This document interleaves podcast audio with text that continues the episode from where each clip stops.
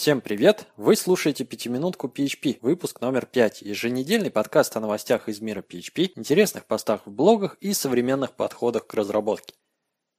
Команда Drupal объявила о выплате премий за найденные уязвимости в Drupal 8. Обещают выплачивать от 50 до 1000 долларов за раз. И это, похоже, реальная тема для небольшой подработки. Плюс дополнительная строчка в резюме «Контрибьютор в Drupal 8» или «Эксперт по безопасности Drupal 8». Тут стоит рассказать историю. Drupal – это мощная CMS-система, первый релиз которой был аж в 2001 году. Развитие шло без резких движений, и к седьмой версии, которая вышла в январе 2011 года, мы получили заматерированную заматеревшую CMS на заматеревших технологиях PHP середины 2000-х. В марте того же 2011 года началась разработка принципиально новой кодовой базы Drupal 8 с использованием OOP, компонент Symfony и других современных подходов. Помню, как я тогда порадовался за Drupal комьюнити, что они пошли правильным путем, но это было в 2011 году, 4 года назад. Сейчас Drupal 8 находится в стадии беты и скоро обещают перейти к релиз-кандидатам, как только будут закрыты все критические issues.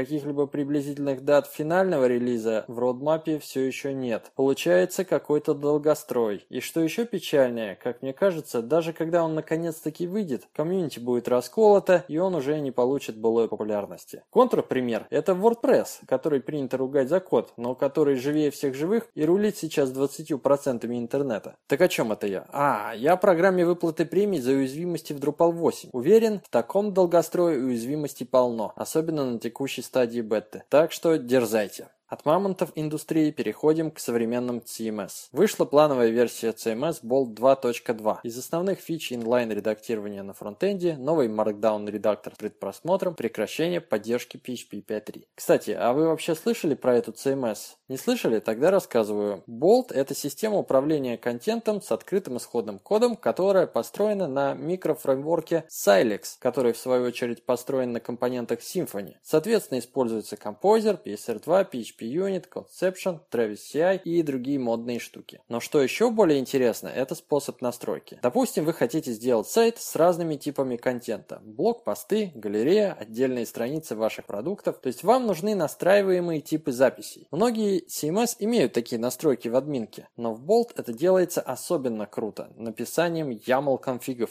Итак, из коробки у вас есть различные типы полей. Текстовая строка, input type text, текстовый блок, текстария, выпадающий список, галочки, картинки и тому подобное. У каждого поля есть свойства, например, значение по умолчанию, максимальная длина текста или список опций в выпадающем списке. Вы заходите в админку и прямо в текстовом формате YAML начинаете описывать свою запись через набор полей с указанием свойств этих полей. При этом система сама создаст нужные таблицы с правильными полями в базе. Привет, VP Posts. А при последующем редактировании YAML конфига структура данных будет обновлена, это такая автоматическая миграция получается. Соответственно, в соседнем меню админки сразу появляется пункт для ввода самого контента. Форма создания и редактирования записи генерируется автоматически на основе описанных полей. Затем в той же админке вы открываете редактор шаблонов и создаете шаблоны с помощью Twig. Один шаблон для просмотра записи и один шаблон для просмотра списка записей на сайте. Получается полный цикл разработки, не выходя из админки. Конечно, можно и в PHP углубиться, благо система грамотно спроектирована и построена поверх Silex и знакомых компонент Symfony. Есть готовые расширения, extensions, можно писать свои. В целом хорошая задумка и хорошая реализация, рекомендую попробовать.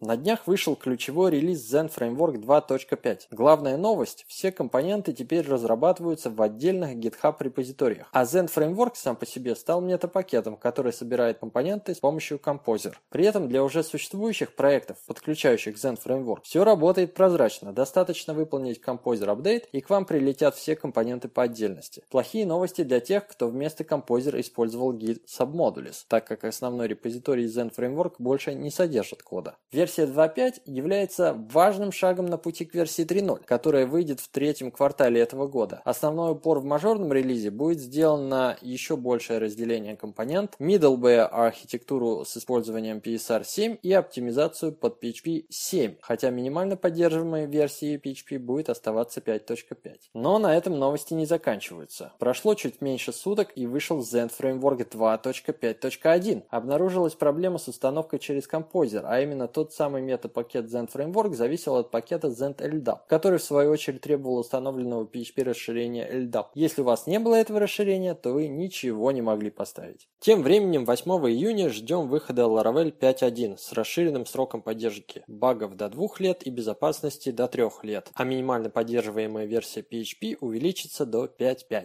Чтобы не забыть дату выхода, добавьте в закладке сайт Laravel Countdown.com. А пока предлагаю послушать апрельский выпуск Full Stack Radio. В гостях создатель Laravel Тейлор Отвелл. В темах выпуска детали недавнего проекта Тейлора Onvoyer, система деплоя PHP проектов с нулевым временем простоя, а также немного про версию 5.1 и другие интересные проекты Тейлора.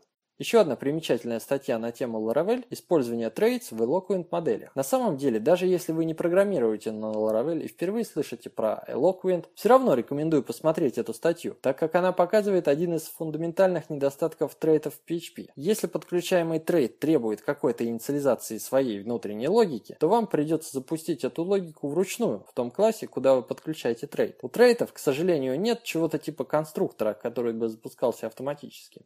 Только что вышла свежая версия PHP Unit 4.7. Изменения минимальные, расскажу лучше про Roadmap. В августе планируется выпустить PHP Unit 4.8, и это будет последний релиз в ветке 4. А уже в октябре этого года нас ждет PHP Unit 5. Минимально поддерживаемой версией PHP станет PHP 5.6. Как видим, современные фреймворки и библиотеки бодро поднимают минимальный номер версии PHP. Прошли те времена, когда мы годами сидели на PHP 5.2, а потом годами на 5.3. Ну и кратко Кратко подведем итоги. PHP Unit 5 потребует версии 5.6, Laravel 5.1 потребует 5.5, Symfony 3 тоже требует 5.5, Zen Framework 2.5 уже требует 5.5. Интересно, кто первый решится на требования PHP 7?